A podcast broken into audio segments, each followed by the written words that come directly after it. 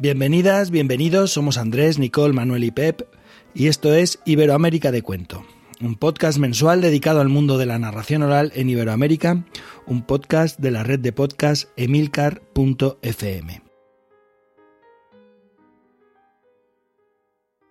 Comienza un nuevo capítulo del podcast, nada menos que el número vigésimo noveno, correspondiente al mes de junio de 2021 un mes en el que la programación de grandes eventos de narración, al menos en España, parece ir consolidándose.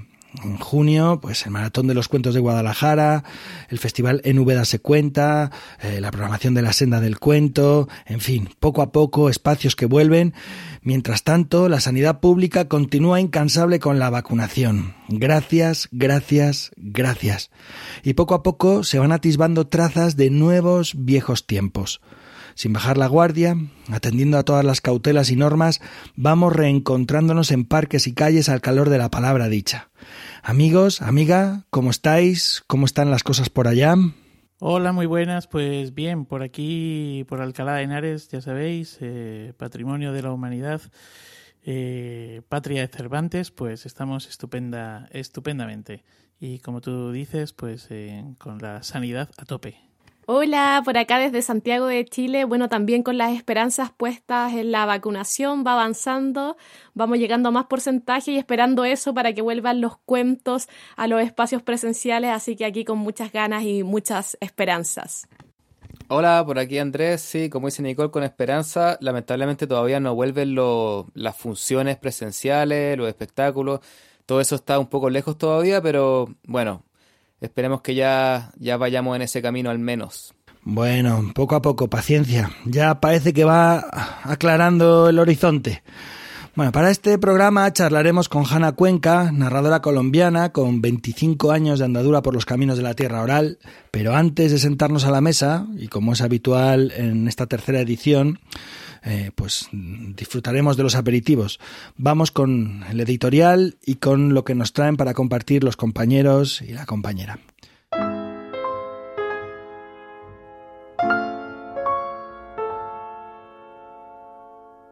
Bueno, pues el editorial de hoy va a ser un editorial distinto porque no voy a eh, hablar de cosas así que tengan que ver mucho con la narración oral, con los cuentistas, con, con los espacios de cuento. Voy a hablaros de una cosa que estamos haciendo últimamente que lo llamamos salas de audio y que tiene que ver con algo de lo que os he hablado en otras ocasiones, que es el canal que tenemos en Telegram dedicado a la narración oral, un canal en el que pues si no recuerdo mal, andamos cerca de los 310, 315 suscriptores y en el que cada día, de lunes a viernes, vamos compartiendo unas pequeñas píldoras relacionadas con el ámbito de la narración.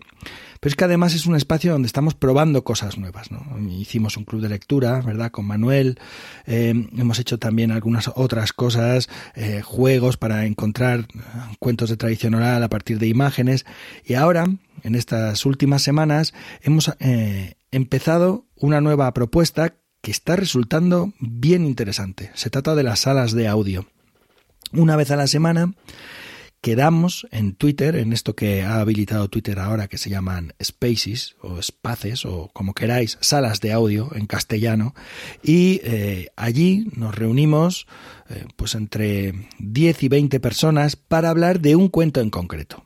Quedamos eh, con Sandra Araguás, a veces también está Manuel, y yo, en principio los tres, preparamos un poco la cosica para que eh, haya algo de carne y enjundia para hacer ahí el potaje bueno y a partir de ahí pues se genera un debate bien interesante para hablar de algunos cuentos. Es decir, eh, nos centramos cada día que, nos reunimos en un único cuento de tradición oral. Hemos hablado mm, de un cuento rumano de Petrefat Frumos y e Ileana Cosinzana, hemos hablado del traje nuevo del emperador, hemos hablado de Blancanieves. Y esto que en principio iba a ser como una conversación de tres o cuatro amigos dedicados pues a, la narración oral, a la tradición oral, entusiastas de los cuentos contados, que iban a ser como 10-15 minutos, normalmente nos está ocupando ya entre 40 y 50 minutos cada semana.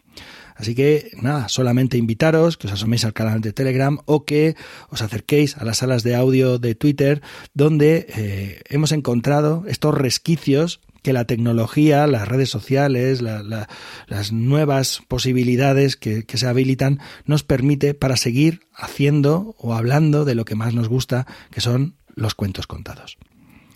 Y esto es lo que quería comentaros yo hoy. Andrés, ¿qué tal tú?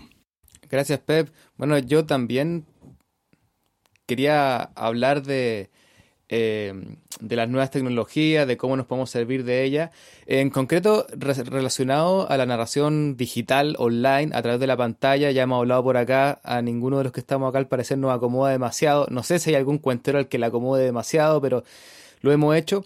Y me pasó algo el otro día, una, una persona que, que es público asiduo de los cuentos, eh, que conoce perfecto, de hecho tomó un taller, o sea, sabe de lo que estamos hablando, eh, nos quiso contratar para una función online por, por la situación y, yo le comenté, sí, están saliendo bien, y me dijo, claro, es que es mucho más íntimo.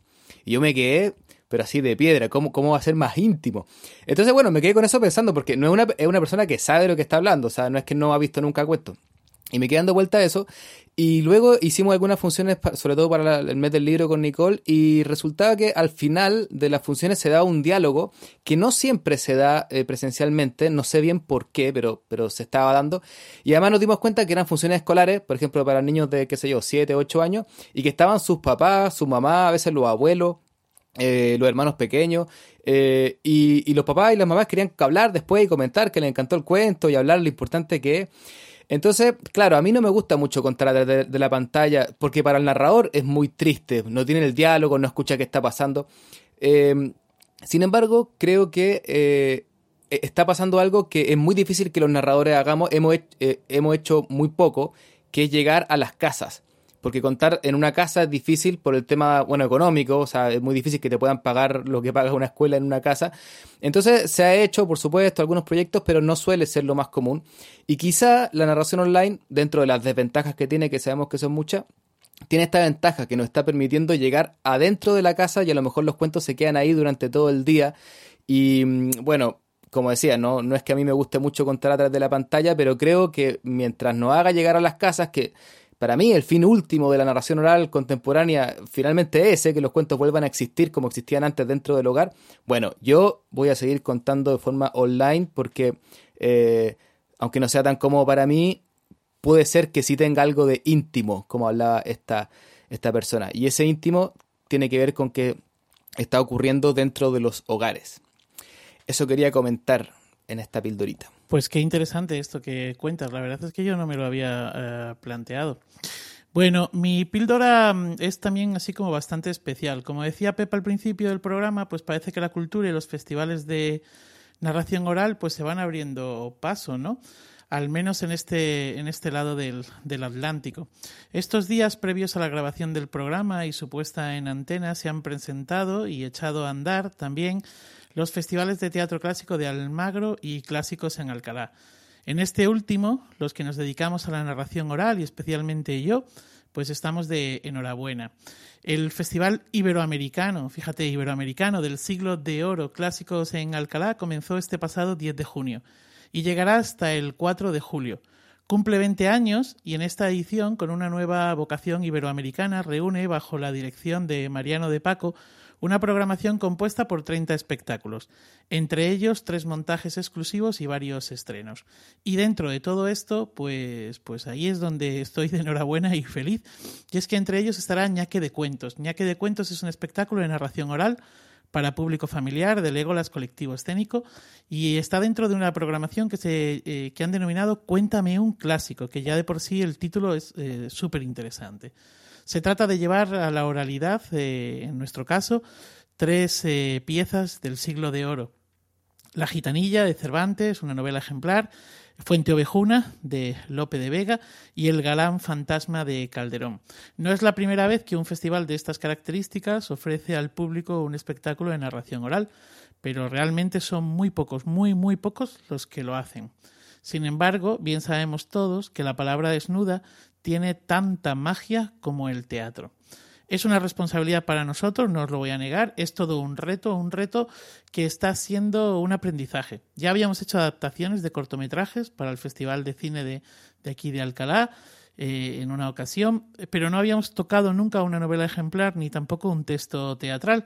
El lenguaje final es el mismo, la oralidad pura y dura, la oralidad desnuda, la oralidad con su magia, pero los puntos de partida son bien diferentes. Tengo que deciros que nos lo estamos pasando pipa con todo este aprendizaje, con todo este proceso y debo deciros que una vez más llego aquí al micrófono o a los micrófonos de Iberoamérica de Cuento feliz. Muchas gracias, Manuel. Bueno, yo les voy a, contar también acerca de una programación de, narración oral y que me parece interesante compartirla a través de Iberoamérica de Cuentos porque les voy a hablar de un festival que se llevará a cabo durante junio en Medellín, pero que tiene un formato bastante especial. Es el Festival eh, Medellín Sí Cuenta, organizado por la Corporación Cultural Viva Palabra. Y este festival de cuentería es en realidad un concurso festival. Este es el formato nuevo que no hemos hablado mucho aquí en, en nuestro podcast y se realizará entre el 1 y el 13 de junio contando con la participación de cuenteros de edades entre los 5 y los 90 años con funciones que se realizarán de forma simultánea a través de YouTube Live y de forma presencial para 15 personas en la sala. En esta versión existirán seis categorías en las que pueden participar todas las personas que tengan una historia que contar y los cuentos pueden ser de tradición oral, de literatura, creación propia, historias de vidas, anécdotas, chismes, películas. No importa el tema, lo importante es que los participantes los cuenten con su propia voz y también incluyendo, por supuesto, el título y el nombre del autor.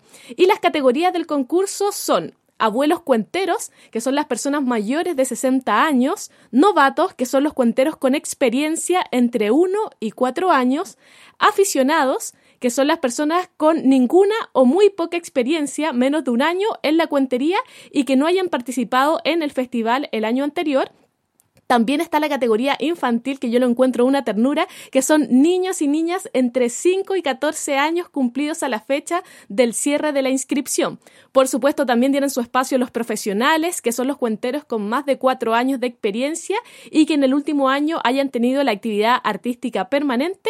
Y está también la categoría de departamentales, que son las personas de los municipios de Antioquía que cuenten historias de su cultura y que reflejen la idiosincrasia e identidad de la región que habita este festival.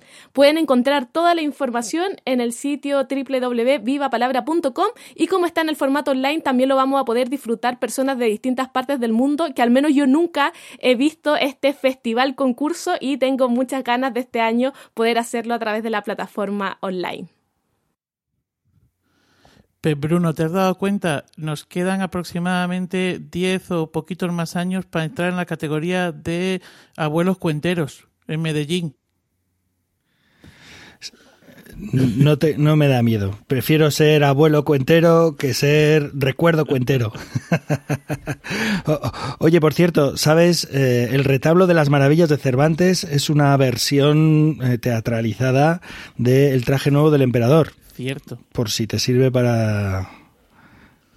Eso para el año que viene, si, si esto sale bien. Ahora sí es el momento de dar paso a nuestra invitada, Hanna, Hanna Cuenca. Bienvenida, ¿cómo estás? Hola, ¿cómo están? Muy bien. ¿Cómo andas? Aquí llevas un ratico agazapada. ¿Qué tal? ¿Bien? Bien, bien, contenta de estar en este espacio. Dicen que no hay vigésimo noveno malo, entonces ahí estoy. bueno, pues si os parece, compañeros, compañera, antes de empezar mm, a conversar con Hanna, un poquito os hablo de ella en esta semblanza que nos ha mandado. Ella es egresada de Comunicación Social de la Universidad Javeriana, es coach ontológico, facilitadora de Dragon Dreaming. Vamos a ver, eh, para quien no lo sepa, es una metodología para realizar proyectos colaborativos. Es que claro, esto de Dragon Dreaming es una cosa como que suena un poco pues extraña, ¿no? No sé, Manuel tenía algo que comentar sobre dragones porque él más allá de los dragones de los cuentos, pero bueno, vamos allá. Ella también es candidata a máster en intervención social en la Universidad Internacional de La Rioja. Es gestora cultural desde el año 2000, fue directora del sector cultural de la Universidad Javeriana, coordinadora de arte dramático en la Orquesta Filarmónica de Bogotá, gerente de arte dramático en el Instituto Distrital de las Artes de Bogotá y coordinadora nacional del área de teatro y circo en el Ministerio de Cultura. Vamos, que tiene un bagaje importante en todo lo que es también la gestión. Fundó la corporación Gaia Lúdica y Cultura en 2002, donde realizó proyectos de circulación artística y arte para la transformación social y empresarial. Ha dedicado su ejercicio escénico a la narración oral desde 1996, generando ocho espectáculos para sala y 48 cuentos de repertorio, los cuales ha presentado en Colombia, Argentina, Chile, Costa Rica, Cuba, España, Perú, Uruguay y Venezuela. Se ha desempeñado como docente en las universidades Javeriana y externado y ha sido jurado en numerosas convocatorias del Ministerio de Cultura y diversas secretarías departamentales y municipales. Actualmente es gerente de escenarios del Instituto Distrital de las Artes y desarrolla proyectos y talleres que articulan el arte, el coaching y la metodología Dragon Dreaming para el fortalecimiento de organizaciones culturales. Hanna, un placer tenerte en el programa. Y si te parece, podemos comenzar con la primera pregunta, que es la que tenemos siempre aquí. O sea, el, que, el que coordina el programa lo tiene fácil en el inicio, ¿sabes? Porque siempre empezamos igual, de la misma manera. Hanna, ¿cómo fue que empezaste a contar cuentos? ¿Por qué? ¿De qué manera? ¿Qué, qué ocurrió para que un día subieras a un escenario y te pusieras a contar? Bueno, pues no, yo contaba, bueno, actuaba en el grupo de teatro de la universidad y empecé a ver cuenteros, vi a Jaime Riescos y a Caro Rueda los vi y me encantó. Entonces yo todas las entrevistas, yo estudié, yo soy egresada de comunicación social, entonces todas las entrevistas que tenía, todos los trabajos, era entrevistándolos a ellos. En un semestre eh, me, estuve en clase de, de, expresión oral y el monitor era Gonzalo Valderrama, que es un gran cuentero colombiano, y él propuso un concurso de cuenteros entre todos los alumnitos y adivinen quién ganó. Entonces gané, pero ahí yo todavía mm, en mi conciencia no estaba a contar cuentos. Cuando entré luego a un taller eh, con Jaime Riascos, llegué a ensayar teatro y estaba Jaime Riascos, que además era papacito guapísimo. Entonces llegó y dijo, ve, vos venís al taller de narración oral. Y yo lo miré y dije, pues sí. Entonces entré al taller y como al mes, en marzo de 1996, fue la primera vez que conté en el taller. Yo ya había contado que en eso, que en el concurso, no sé qué, pero ese día conté y sentí tanta emoción, como tanta adrenalina, tanta felicidad que no almorcé, o sea, como que yo sentía mucha alegría. Y ese día dije, ya, ya sé lo que quiero hacer en mi vida y ya. Y desde entonces no, no perdí taller.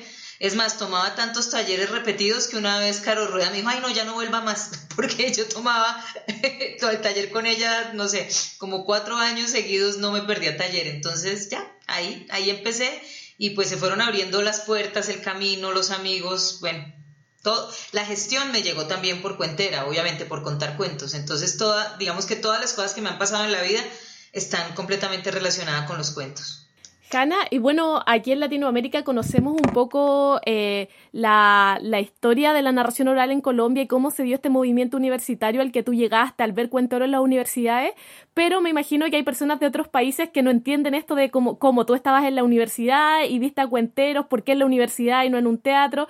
¿Nos podrías contar un poquito de, de cómo era la escena cultural de la cuentería en ese momento en tus inicios y cómo estaba, cómo estaba la narración en las universidades?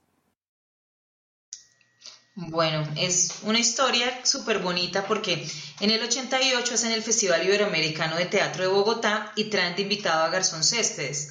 El man hace su intervención y se queda unos días y justo eh, era muy amigo del escritor Javier Aníbal Niño, eh, que era profesor de la Universidad Javeriana. En ese momento ya había gente de teatro experimentando el tema de contar cuentos, o sea, como que había gente disgregada Jairo Aníbal le dice a él que como es director de la Biblioteca Nacional, que le da unos talleres para que se quede más tiempo. Garzón Céspedes se queda y como les digo, Jairo Aníbal Niño dictaba clases en la Javeriana y estaba engalletado como con 10 alumnos que, a los que les había faltado a clase, entonces les dice que vayan, que tomen el taller y ahí estuvo Caro Rueda. Jaime, bueno, hubo un grupo ellos empezaron a ensayar después del taller porque les gustó mucho en el espaciecito que había en la universidad, que era una media torta, le decimos, ¿no? Como una gradería, eh, entre una clase y otra. En Colombia le decimos un hueco universitario, ¿no? Entre una clase y otra. Y empezó a llegar gente y gente y gente. Y en la nacional los estudiantes empezaron a ver eso también, empezaron a invitarlos.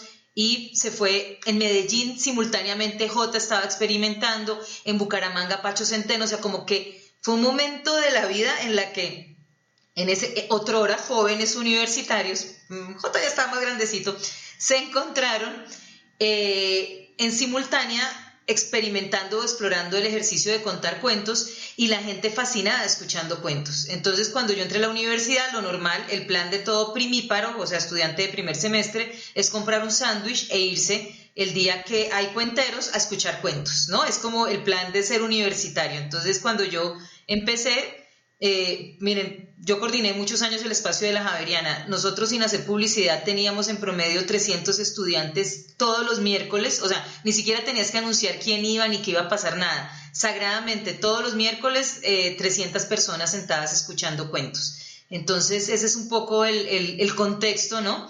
Eh, y claro, ¿quiénes contábamos? Los universitarios, temas que nos interesaban, por eso también mucha fortaleza en cuentos de autores, ¿no? De literatura, también mucha transgresión, porque la juventud tiene ese, ese gusto por la transgresión.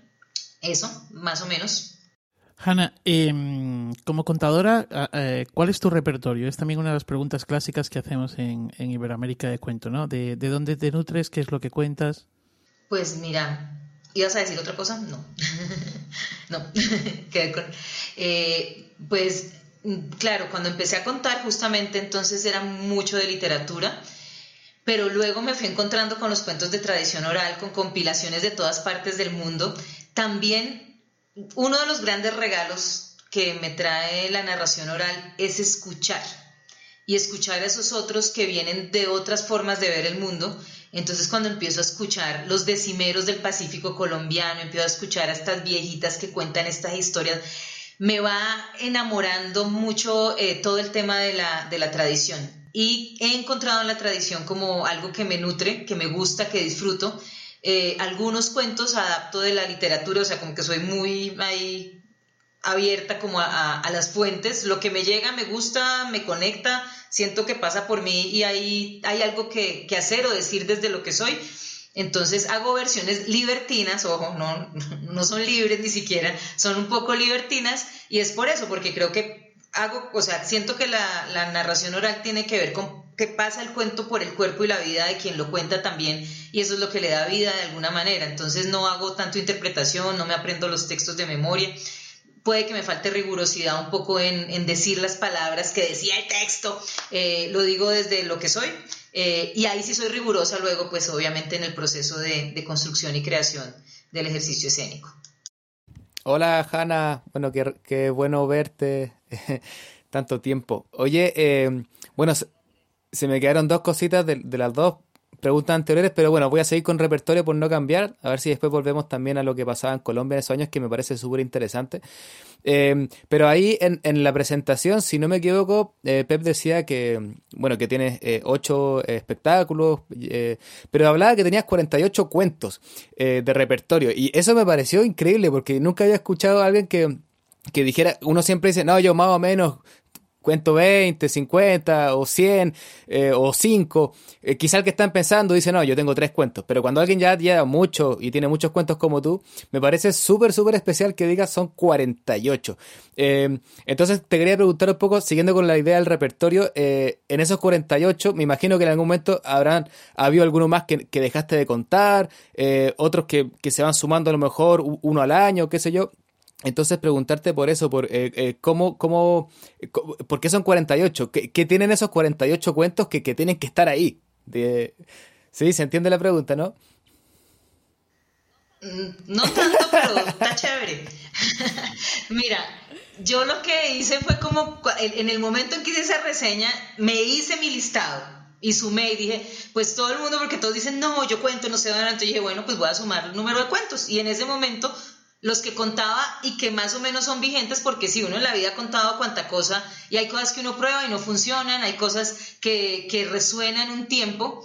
Eh, hay una cosa muy linda que me decía alguna vez Nicolás Buenaventura y yo no le encontraba tanto el sentido, sino se lo cogí después, y me decía que él contaba los cuentos que le hacían preguntas, no los que les daban respuesta. Y yo decía, ay, pero si la gracia es que te diga, ¿no? que el cuento te responda. Pero con la vida cada vez le he cogido más gusto y claro, uno finalmente cuenta los cuentos que le siguen preguntando, ¿no? Los que ya no te dicen o no te resuenan o ya. Hay unos que uno resuelve porque resolvió estéticamente o que resuelve porque ya le da pereza. eh, hay muchos que tenían que ver con una inquietud en un momento de la vida.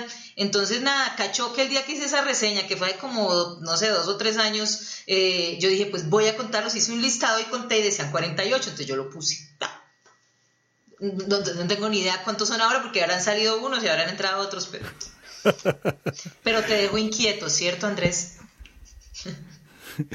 Oye, Hanna, eh, yo sí que quiero volver sobre lo de la universidad, esto que comentaba, mm, es que preguntó Nicole, que estuviste comentando, pero salir un poco de la universidad, o sea, partiendo de ahí, en un contexto, eh, en esos años en los que has comentado, en los que Colombia estaba viviendo una situación muy compleja, estaba viviendo, bueno, igual ahora también está en un, en un momento bien complicado también y bien interesante para hablar, para comentar, ¿no? Pero en aquel entonces, ¿qué papel jugaron los cuentos o se pretendía que jugaran o de pronto encontraron los cuentos en un momento en el que había tanta tensión, tanta violencia, tanto, tanta dureza, ¿no?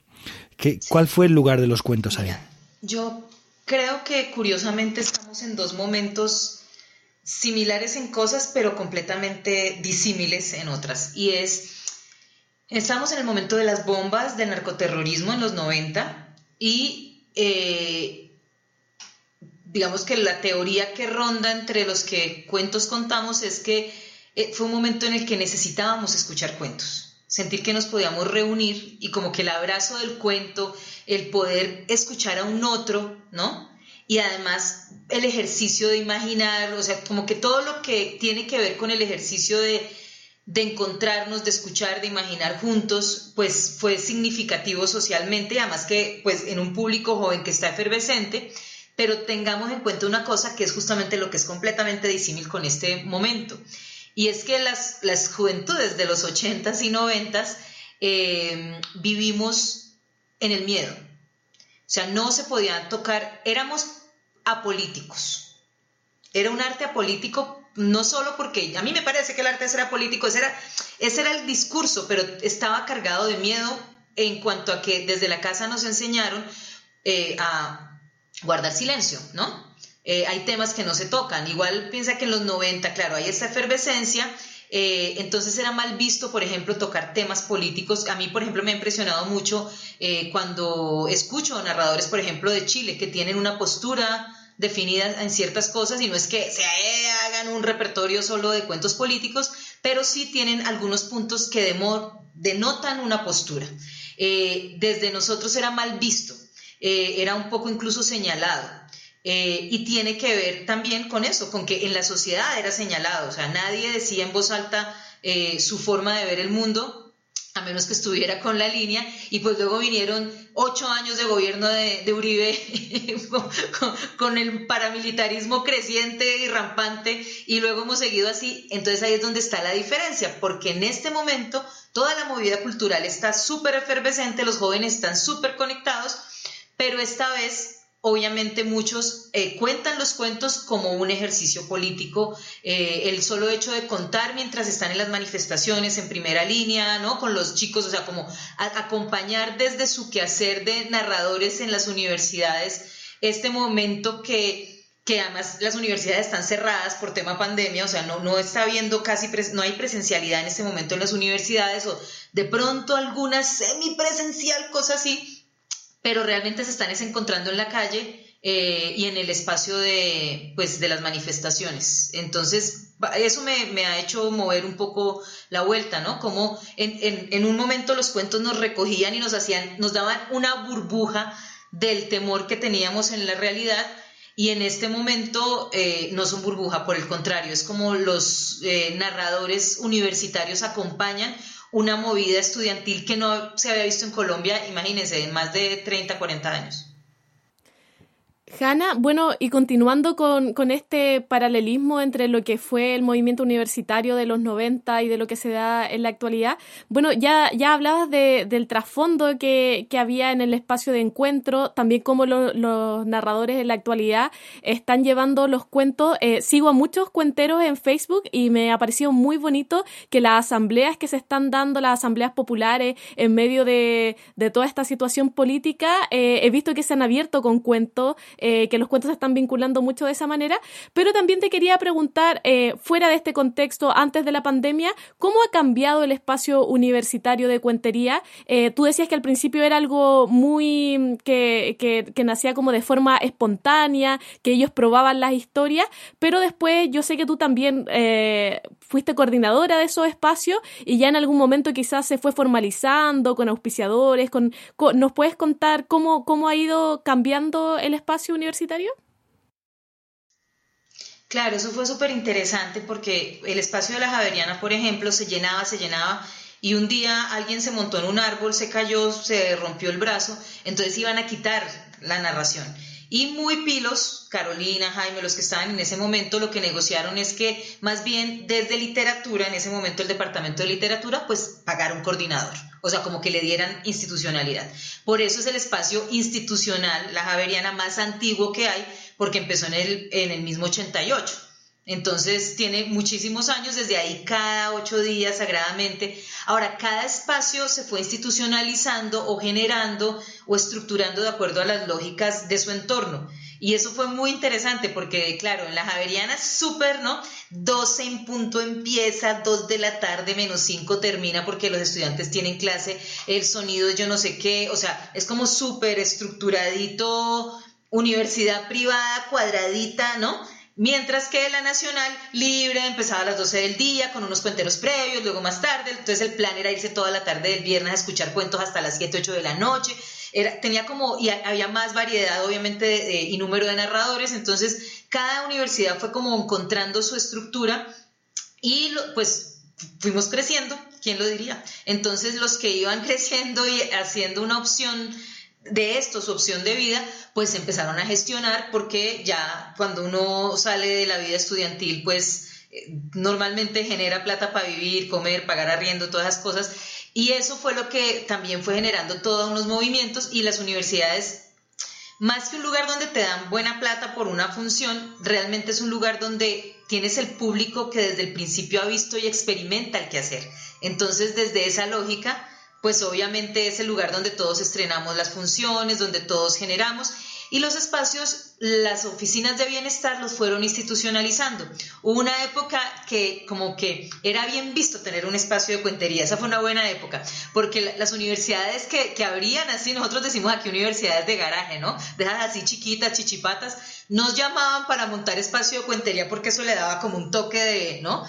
En, esta universidad sí pasan cosas, ¿no? Hay, hay cuentería crisis como todo, o sea, hubo un momento en que después de super funciones universitarias, de pronto disminuyó público, disminuyó como, disminuyeron espacios, eh, luego han vuelto a florecer de nuevo. Yo en este momento veo una cantidad de cuenteros nuevos, universitarios, pilos, camelladores, o sea, como todo en la vida, tiene sus ritmos, ¿no? Y, yo siento que justo en este momento estamos viendo trabajos interesantes y muchos universitarios otra vez conectándose en la vuelta. Qué bueno. Hanna, eh, me ha parecido entender por la presentación de Pep y también por algún momento en tus palabras que eh, has eh, coordinado y programado, por tanto, algún programa, alguna, alguna de estos espacios de los que estabas hablando. Como madre mía, que se me atragantan las palabras. Como programadora de cuentos y de cuenteros, ¿qué le pides a un cuentero? ¿Qué le pides? Es decir, ¿cuál es el criterio? ¿Qué es lo que te llama, te mueve para programar a un narrador o a una narradora? Justo ayer hablaba con un amigo que yo, claro, yo empecé a coordinar, pues a los 20 años, entonces eh, entré en mi modo neurotiquilla, ¿sí? Entonces, en ese modo neurotiquilla, eh, exigía mucho como para programar, era que, tuviera, o sea, que fuéramos muy cuidadosos con el tiempo, por ejemplo, que, hubiera como mucho ajuste al tiempo. Por otro lado, que eh, me gusta la variedad, es decir, si se programan dos narradores, que haya contraste y que el público pueda probar la diversidad, que es lo lindo también, que se pueda maravillar. Entonces, si hay alguien que trabaja con cosas muy literarias, otro que sea muy tradición oral, eh, si hay uno que es muy urbano, el otro que tenga, o sea, que, que, que realmente quien pasa por la experiencia de escuchar cuentos pueda hacerse la idea, primero, de que somos muy diversos eh, y por otro lado que puedas sentir eh, diferentes tonadas, tener diferentes viajes, poder contrastar y que se abra. Y creo que eso es de cualquier programador cultural. Pues de hecho también he hecho programación de otro tipo de artes, pero es como eso, como, como generar esos encuentros que enriquecen tanto al que escucha, pero también al narrador, porque no es lo mismo eh, dos que cuentan más o menos lo mismo, que hacen más o menos lo mismo, que se miran y se guiñan el ojo, ay, tú cómo eres de maravilloso, ay, tú también, no, qué rico ver al que es distinto y al que me cuestiona y me hace ver otras formas de hacer lo mismo que yo hago, ¿no? Hanna, bueno, yo eh, recuerdo en alguna conversación que eh, nos contaste a Nicole y a mí que dentro de, creo recordar que era el festival eh, que organizaba, que trabajaba también alguien de tu familia, no recuerdo si tu hermana, eh, y que fue, fueron 15 años y en algún momento lo dejaste.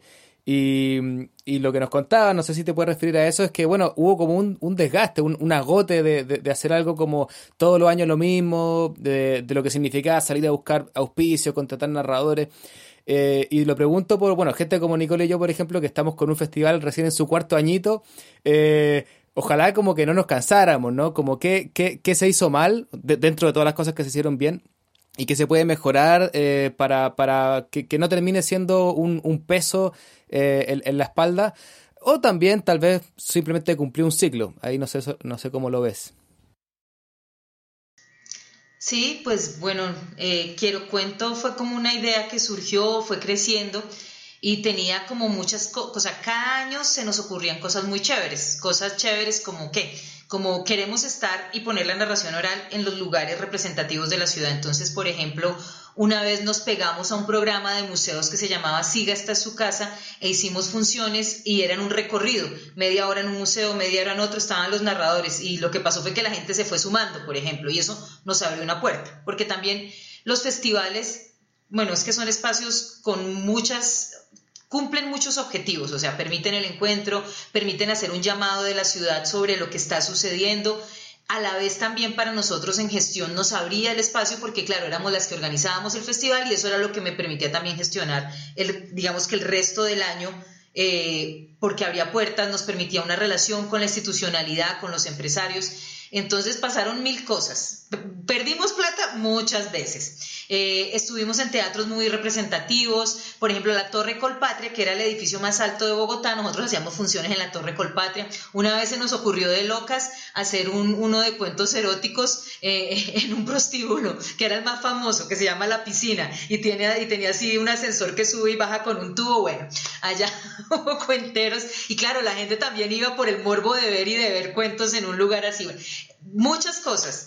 Eh, construimos una comunidad que en esa época ni idea de comunidad y de redes que se llamaba la Liga de la Cuenticia y eran los amantes de los cuentos. Entonces, digamos que alrededor del festival nos divertimos, la pasamos bien, eh, pero sí hay un momento en el que ya como que el siguiente año uno dice, ¿y ahora qué se nos ocurre? Porque éramos muy exigentes también siempre en, en cambiar, cambiar, cambiar y nos fuimos agotando. Y hay un momento también en que en la gestión uno se agota de eh, los cuenteros son unos seres que cuentan lindísimo, pero que a veces no son tan fáciles de llevar cuando son invitados. Eh, y hay un momento en que hay unos que humanamente son maravillosos y agradezco mucho tantos cuenteros que pasaron por el festival y, y que, admiro de los que aprendí, que además fueron amorosísimos. Eh, y justo ese último festival como que justo coincidieron también personas muy demandantes eh, que una calidad exquisita en escena, pero una calidad humana que no me, con los que no me interesaría volver a encontrarme en esa situación. Entonces también fue como, ay, no, ya, también uno desgastarse tanto, sí, para estar corriendo y, y lo otro, eh, pues es que de cierta manera, lo que les digo, ya se nos iban agotando las ideas, o sea, probamos todos los escenarios de, como representativos de Bogotá que pudimos, que siguen siendo más, pero como que ya había un momento en el que ya, a mí por lo menos ya, ya no se me ocurría. Es una cosa como, ¿sabes? Y, se lo digo a Andrés y a Nicole, cuando uno gestiona, y no, pues no sé, pues Manuel y Pep si también gestionan, eh, uno gestiona por la inquietud también de ver las posibilidades de crecimiento. Hay una chispita también en la gestión, ¿no? Igual que con los cuentos. Y uno creo que así como pasa con un cuento que sacas del repertorio, volviendo un poco a eso, también hay acciones eh, y proyectos y apuestas a las que en un momento uno dice, sí, ya, o sea, gracias, aprendimos juntos, etcétera, pero también hay que sacarlas del repertorio para permitirse justamente que se abran otras apuestas y que otras personas abran apuestas. Nosotros con mi hermana entramos al tipo de proyectos de transformación social y entregamos todos los espacios universitarios que coordinábamos. Mi hermana los entregó a diferentes narradores que venían apoyando el proceso para que justamente otras organizaciones surjan, o sea, como que también no hay que quedarse ni, encapsularse en que yo hago esto y me gusta y lo hago bien, porque yo creo que sí parte del flujo natural de los humanos y de los movimientos y de las organizaciones es eso, ¿no? Como no, no anquilosarse un poco. Bien interesante. Oye, Hanna, eh, me estaba acordando ahora según te escuchaba, hace, mm, yo no sé, unos tres años me parece, estuve contando por allá, por Colombia, y en aquel momento había un debate bien interesante, bien, estaba bullendo, con todo el tema de los cuentos y de la eh, stand-up comedy. Espacios que los comediantes estaban eh, comiendo a, los cuentos, espacios que había costado mucho tiempo poner en pie, cuenteros que estaban saltando a la comedia. Eh, ¿Cómo está eso ahora? ¿Qué, qué, está ocurriendo? ¿La cosa sigue o...? Sí, pues mira, yo realmente es que yo agradecí mucho todo eso, porque eh, había personas que tenían inquietudes en la comedia y lo intentaban desarrollar desde la cuentería cuando se abre un espacio para la comedia, pues uno empieza también a abrir el camino y quienes les gusta contar, como a mí, pues contamos, y a quienes les gusta hacer comedia, encontraron el camino que estaban buscando y no habían hallado todavía, entonces está muy bueno, eh, porque además crecen en eso. Voy a decir una cosa que va a sonar horrible y pretenciosa, pero finalmente el que hace sus cosas bien las hace bien y, profesionalmente las desarrolla bien y puede hacer lo que quiera con su vida y con sus búsquedas escénicas. Hay gente que es clown, hay gente que es actor, hay gente que es comediante, hay gente que es cuentera y puede hacer las cuatro si se le da la gana. Lo interesante es que lo haga bien. Y el que hace sus cosas mediocres, pues las hace mediocres donde sea.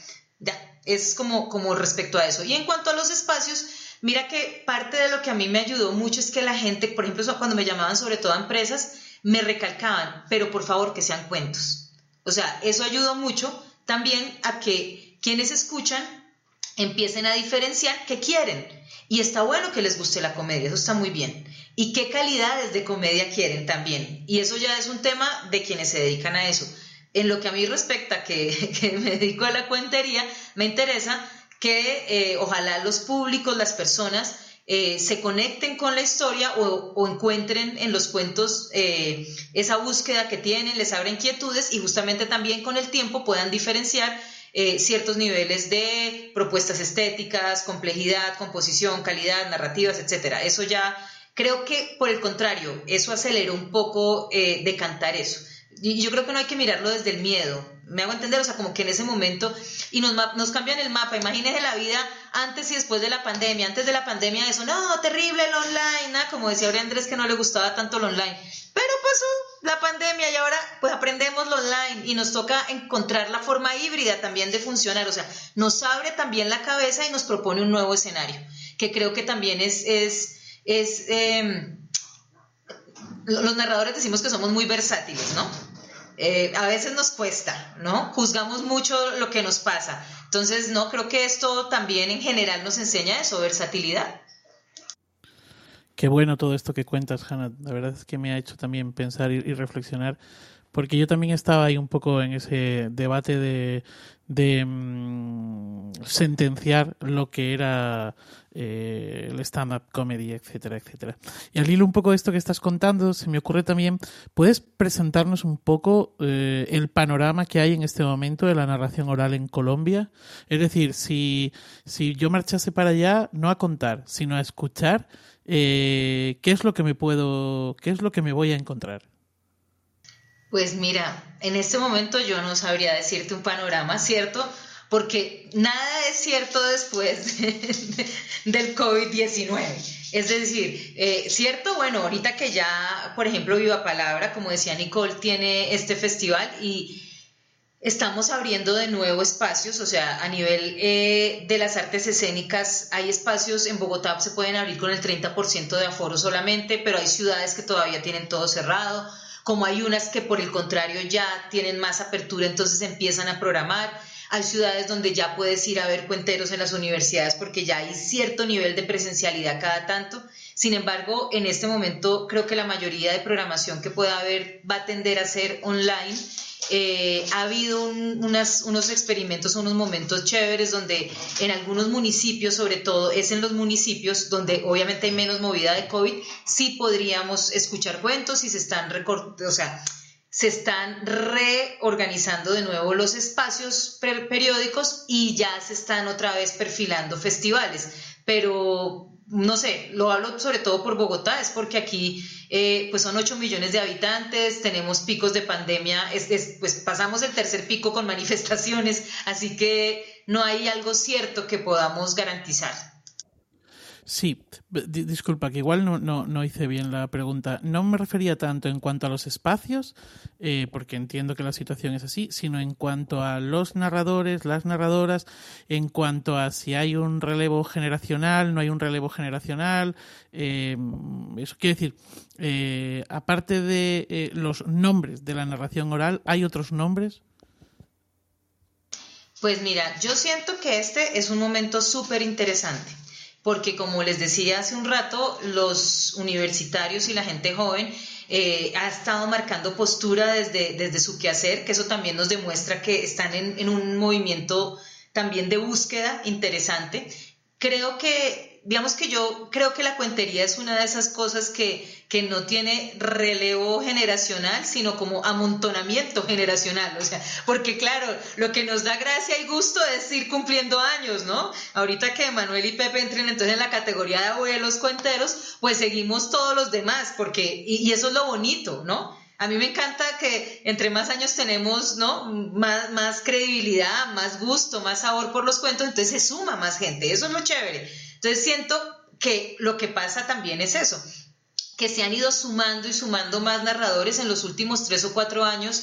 Eh, yo he acompañado procesos como eh, Ágora, que se hace aquí en Bogotá y se trabaja como el tema de las localidades del, territorio y se suman 20, 25 chicos que no han contado nunca, pero que tienen ganas y, y luego se van incorporando a espacios universitarios a seguir los talleres y a contar. Y pues es un, buen grupo de gente. Eh, los movimientos, estuve como en festivales ASCUN, que es como la asociación de, universidades, y a uno lo llaman para ser jurado y para hacer talleres y cosas. Entonces, en esos encuentros he visto una cantidad de propuestas y como todo, todos pasamos por un proceso de crecimiento, porque a mí una de las cosas que sí me ha parecido muy, pues que he aprendido con los años también, ¿no? Es que los cuenteros, no sé allá, pero acá tendemos a, juzgar mucho, ¿cierto? Entonces, juzgamos a los chicos como si ya tuvieran que tener resuelta su propuesta estética. Entonces, con calma, todos pasamos por momentos distintos, eh, todos nos vamos eh, creando y construyendo como narradores, todos vamos consolidando nuestro quehacer. Y lo otro es que como esto tampoco tiene edad, pues no es como eh, el que empezó a contar hace un año, pues empezó a contar hace un año, puede tener 20, puede tener 40 y está en su búsqueda, ¿no? Eh, y creo que en ese sentido, aquí a veces, aquí en Colombia somos muy juzgones, por así decirlo, es una forma, es, muy, muy del país, ¿me entiendes? Muy descreídos con el saber del otro, eh, juzgamos mucho lo que el otro hace, entonces a veces, pues esta gente que está empezando llega y se encuentra con, no, juicio, te falta, ¿no? ¿Con qué cuentas? Eh, no, creo que hay que, que ir generando más bien un acompañamiento para que seamos cada vez más montonera, ¿no? De cuenteros. Chéveres, eso sí, pero montonera. Qué bonito eso que, que cuenta Hanna. Me hace mucho eco también, eh, sí, porque en realidad siempre desde la cuentería a veces tenemos como algunos parámetros muy establecidos para, para que el arte se mantenga de cierta forma, que es muy bonito, eh, pero tampoco ponemos el cuidado en, en, cuánto tiempo lleva la gente contando y en las búsquedas propias y en cómo partimos también cada uno este, este recorrido. Y, y siguiendo por ahí con la importancia de, de la cuentería en Colombia, yo Quiero hacerte ahora una pregunta desde la institucionalidad cultural, porque me parece que Colombia es quizás el país en donde la, la, cuentería como arte, la narración oral llamada en otros países, tiene una mayor importancia en, en la programación, en, en, los teatros, como en la generación de audiencia. Y tú trabajaste en el Ministerio de Cultura y me gustaría saber cómo ha sido el apoyo desde la institucionalidad cultural, sobre todo en la actualidad, considerando la pandemia, las crisis económicas, también el movimiento político. Vi por ahí que que parece que no le habían prestado ayuda este año justo a la línea de narración oral. Eh, si nos puedes contar un poquito al respecto. Bueno, pues yo creo que los espacios nos los fuimos ganando. Lo primero que conquistamos fue que obviamente siendo cuenteros universitarios la mayoría, pues éramos los que gestionábamos, hacíamos y durante algunas épocas los narradores terminamos siendo como los coordinadores de cultura de muchos espacios en las universidades porque somos además, como dirían por ahí, muy busca la vida, ¿no? Somos muy recursivos, nos organizamos, etcétera, etcétera. Entonces muchos gestores pasamos por el ejercicio de haber trabajado dentro del bienestar universitario o de las oficinas de programación cultural de las universidades donde hacíamos los espacios y eso nos permitió también aprender muchas dinámicas y también eh, de alguna manera entrar en otras interlocuciones los espacios se fueron ganando en cada ciudad, o sea, ahí sí cada ciudad y los cuenteros de cada municipio o cada lugar de Colombia se, fue, se fueron abriendo su espacio. En Medellín, pues obviamente hubo toda una movida de gente que estuvo siempre cerquita, o sea, no es que nos hayan concedido algo, sino de tanto vernos, de tanto tallar, de tanto estar ahí, pues finalmente nos fueron abriendo espacios en las institucionalidades, que creo que es lo que pasa con todos los movimientos culturales en general los teatreros, los músicos, todo. En el caso de narración oral, yo, pues yo iba a, lo institucional cuando, ni idea, ¿no? Era, era ahí, digamos que, una cuentera más. Entonces yo iba golpeada, buenas, es que yo cuento, y decían, narración oral, no, mira, eso debe ser de literatura, me decían en teatro. Y en literatura decían narración oral, no, no, no, eso debe ser de teatro. Y yo no, allá me dijeron ya que no. No, no, entonces eso debe ser culturas en común que van a los barrios, ¿no? Allá a hacer sus cosas. Y, y me saltaban de un lado a otro y no había lugar. En Bogotá sí debo confesar que en 2003 hubo un gerente de arte dramático muy pilo y él lo que cogió fue todas las propuestas o líneas artísticas que se desarrollaban alrededor de ejercicios escénicos teatrales, ¿no? O dramatúrgicos y por cada uno abrió el concepto de subsector. Entonces estaban los titiriteros, ta, ta, ta, y por primera vez nos llamaron a armar la mesa de cuenteros en Bogotá.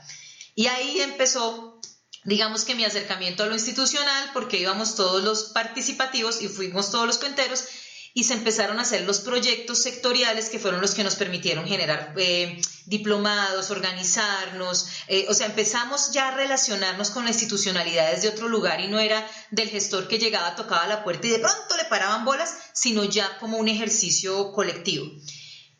El ministerio entró al principio, principio de todo el movimiento de cuenteros, cuando estuvo tan de moda, porque además había mucho farándula y teatrero y toda la vaina, entonces ahí en esa época hizo una beca que luego murió, y luego cuando ya había pasado mucho tiempo del movimiento, de hecho yo estuve, o sea, yo ayudé al diseño de la primer beca que se hizo en el ministerio, esto fue 2013, 2014, o sea, sí, 2013, 2014, y la lanzamos y todo, esa vez yo por todas partes, por favor, preséntese, preséntese, preséntese, y no se presentaron muchos, entonces la volvieron bienal, no sale todos los años esa beca, sale un año sí y un año no, un año sí y un año no. No sabría decirles con sinceridad porque es algo que yo tengo en mi pendiente llamar justamente a la oficina del ministerio a averiguar si es que este año cachamos con el año que no, eh, porque no estoy tan segura. Eh, o si el año pasado no se hizo y este se debería hacer y efectivamente lo sacaron del portafolio. ¿Qué ha pasado? Que al ministerio, o sea, nosotros estamos con un ministerio moribundo, eh, es un ministerio que desde que empezó este último gobierno han intentado enfilarlo hacia el tema eh, de la economía naranja y las estructuras creativas, donde hay muchos recursos. Si tienes una empresa creativa de más de 150 empleados, o sea, nos jodimos porque no hacemos parte de, eso, igual que el teatro, igual, etcétera, ¿no?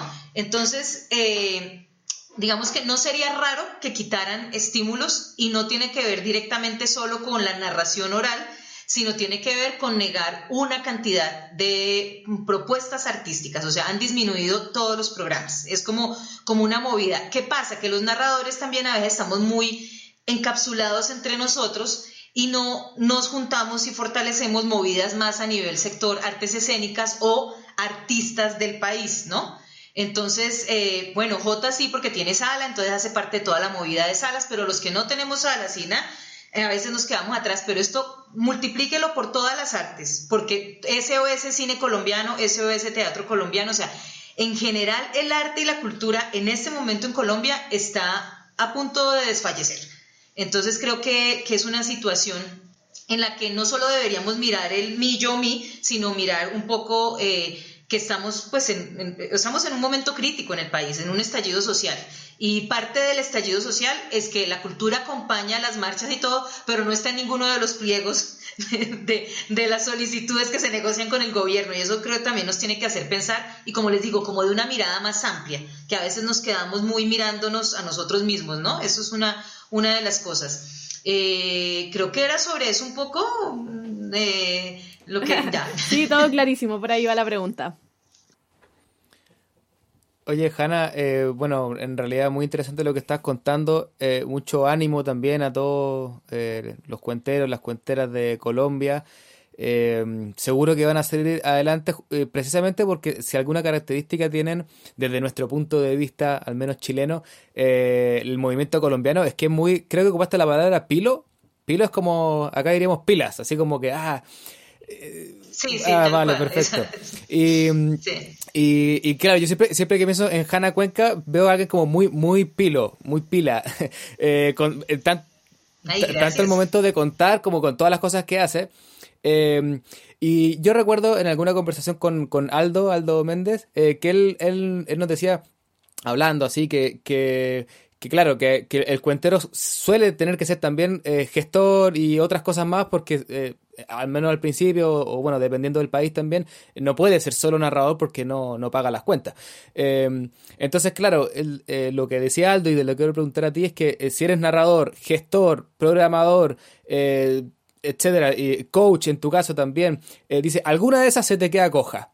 ¿Te ha pasado a ti? ¿Alguna se te quedó coja? Por ejemplo, que, no sé, ahora cuentas menos porque, o, al revés, ya no, eh, ya, no, ya, no, ya no puedes programar porque eh, si no dejas cojo esto, o has logrado mantenerlas todas como a, flote, así bien arriba. Bueno, pues mira, yo siento que si hay narradores que, digamos que dedican más tiempo y energía en su ejercicio estético y escénico, y eso yo lo admiro mucho, porque efectivamente en escena se les ve. O sea, los que, los que tienen, digamos que una dedicación un poco más fuerte, y eso, ha eso, eso se ha permitido en la medida en que también hay otros que le apuestan a la gestión y gente que le apuesta a la gestión y que no es narradora. Personas como mi hermana Natalia Cuenca, Luz Marina, Sandra Barrera, en Colombia, que se dedican a hacer gestión y a propiciar festivales sin ser ellos narradores eh, pues nos han permitido tener espacios o que han mantenido espacios, salas, etcétera. Creo que el ejercicio de la gestión es muy importante. Eh, lo aprendí de Caro Rueda, me acuerdo en el taller cuando ella dijo, si el trabajo no existe, pues uno se lo inventa. Y eso ha sido para mí. Pero no todo el mundo tiene que ser gestor, ni todo el mundo le tiene que gustar la gestión ni desarrollarla, creo yo. En ese sentido, pues sí, eh, uno tiene una, pila vital, yo creo, ¿no? Y esa pila vital uno ve en que la invierte. En esa pila vital eh, también uno tiene inquietudes distintas o disímiles y yo creo que hay épocas en las que he sido más gestora, otras épocas en que he invertido más mi tiempo al ejercicio creativo eh, y que cada cual eso regula sus inquietudes. Eh, mm, claro que me han quedado cosas cojas, cuando estoy en modo gestora, que por ejemplo este es un tiempo, yo duré cinco años por fuera de, las instituciones públicas y el año pasado me volvieron a invitar y entré de nuevo, pues obviamente esto me está cogiendo porque además estoy en un proceso de aprendizaje, bueno, etcétera, estoy aprendiendo mucho también. Eh, y lo que intento es dejar como una parte de mi vida que se la dedico a los cuentos, que no es con la misma, mm, con, el, con el mismo ímpetu, poder o frecuencia que, que yo quisiera o que tendría que hacer para vivir del cuento, que es también algo que también sabemos y es que así hacemos muchas funciones porque nos amamos y nos gusta la cuentería y nos invitan y, hay otras que uno dice como, no, el cheque, el cheque, con esto va a pagar el arriendo, Dios mío bendito, que no. Eh, y pues también agradezco un momento en el que eh, a veces puedo también, o sea, las épocas en que hay buen nivel de gestión en otras cosas o en narración, me permiten también o propiciar espacios de cuentería o funciones o cosas que me gusta mucho hacer, o sea, logro vender, ¿no? Un grupo de funciones en lugares que me encantan o me permite que entre el dinero de ciertas maneras que me permita decir que sí o no a cosas que me gustan o no y eso pues ya es como un lujo, ¿no? Bueno, Hanna, eh, no se nos ha quedado coja esta conversación hoy. Ha sido una charla magnífica de verdad ha sido un placer tenerte en el programa hoy. Bueno, no sé, miro a mis compañeros, están todos felices, eh, sonriendo. Míralos, mira, claro, los, los compañeros, o sea, quien nos está escuchando no sabe, pero nosotros nos vemos, están todos alegres, están brindando, tirando las ropas por los aires, tirando los papeles, están todos felices. Ha sido una conversación eh, entusiasmante. De verdad, ha sido un ratito magnífico. Te, quiero dar las gracias, Hanna, porque de verdad hemos pasado un viaje bueno. Nos hemos ido para Colombia, que es otro lugar, otro país que está ahora mismo, igual que ha estado Chile y que anda en ello, en el corazón de la dignidad. Y, quería darte las gracias en mi nombre, en nombre de los compañeros, y, ya nos vamos a ir despidiendo. Bueno, pues yo quiero agradecer este espacio, lo disfruté mucho. Eh, les agradezco por preguntar sobre todo, y que se dé en este contexto de preguntar por Colombia, porque sí necesitamos eso, que, se escuche la voz y, como este estallido en todos lados, y de la misma manera como los cuentos hacen parte también de, todo esto que nos pasa. Así que muchas gracias a Manuel, a Pep, a Nicole, a Andrés. Muchas gracias a ti, Hanna. Realmente, como decía Pep, un placer escucharte, también aprender de, todo este recorrido que han tenido en Colombia y bueno, sobre todo mandarle fuerza en este momento. Por aquí pasamos eh, con por algo muy similar, sabemos lo que se siente, a veces la angustia de las imágenes, de la represión y también al mismo tiempo la esperanza de, de, la cultura, de un nuevo país, de un nuevo convivir. Así que te mandamos todo nuestro apoyo, nuestro abrazo y también a todos los hermanos colombianos. Sí, me sumo yo a lo que está comentando Nicole, solamente decir eso, un placer conversar contigo y mucha, mucha fuerza a toda Colombia con, con especial énfasis en, en, los cuenteros y las cuenteras que, bueno, que salgan adelante, que seguro que va a ser así, no tengo ninguna duda en realidad. Pues para mí ha sido una sorpresa y también un placer, una sorpresa pues porque no yo no te conocía, Hanna, era un auténtico desconocido para ti eh, y tú para mí supongo que también. Y ha sido... ya nos conocemos, Y ha sido, pues como decía Pepe, un viaje absolutamente maravilloso y, y la verdad es que me quedan en, en la cabeza varias cosas que has dicho resonando. Muchas gracias.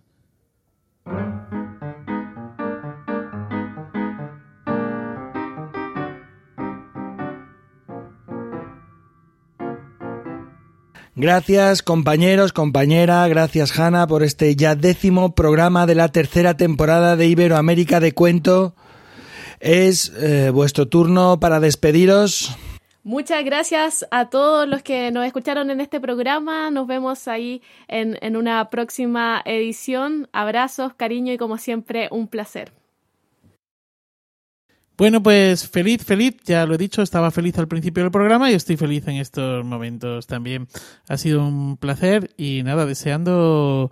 Esto a los oyentes les va a parecer raro, pero cuando terminamos de grabar, luego ya me entra la ansiedad de poder escuchar y ver finalmente cómo ha quedado con toda la magia que le pone después J y, demás y volver a escuchar el programa que es como un segundo viaje. Así que nada, muchas gracias y hasta la próxima. Gracias compañeros, compañeras, Hanna, Nicole, Manuel Pep por esta conversación. Y bueno, envidiando ahí a los compañeros de España que ya están ahí de polera, empezando el veranito, nosotros aquí cada vez con más frío. Bueno, en algunos meses más hablaremos, a ver quién tiene frío ahora. bueno, no quiero, no quiero decir nada, ¿eh? pero hoy que estamos grabando, esta mañana estuve contando en Guadalajara al solecito, ¿eh? solo por... Bueno, en fin, ya voy, ya voy, ya voy. Os recordamos que esto es Iberoamérica de Cuento, un podcast mensual dedicado al mundo de la narración oral en Iberoamérica, realizado por Manuel Castaño de Legolas Colectivo Escénico desde Alcalá de Henares, cuna de Cervantes y patrimonio de la humanidad, Nicole Castillo y Andrés Montero de la compañía La Matriosca desde Santiago de Chile, Corazón y Dignidad, y de Pep Bruno, quien ha tenido la suerte de coordinar este programa desde Guadalajara, España, capital mundial del cuento contado. También nos recordamos que Iberoamérica de Cuento forma parte de la red de podcast de emilcar.fm. Asomaos, mirad, tienen unos programas fantásticos, un, entretenimiento magnífico, un aprendizaje delicioso. Echad un vistazo, hombre, que hay un montón de podcasts estupendos en esta red. Y que además os informamos que podéis consultar y comentar todos los contenidos de, de nuestros podcasts en las plataformas más importantes de podcasting y en emilcar.fm barra de cuento, donde tenéis acceso a nuestras cuentas en Twitter y en Facebook. Como siempre, muchas gracias a quienes nos ayudan a hacer esto posible, a los narradores y narradoras invitadas, a Hannah Hoy, a Jota, a los mandos de la técnica y a Joan con la música. Pasad unos felices meses de verano acá, en España, o de invierno allá. Eh, nos encontramos al otro lado después del verano o del invierno.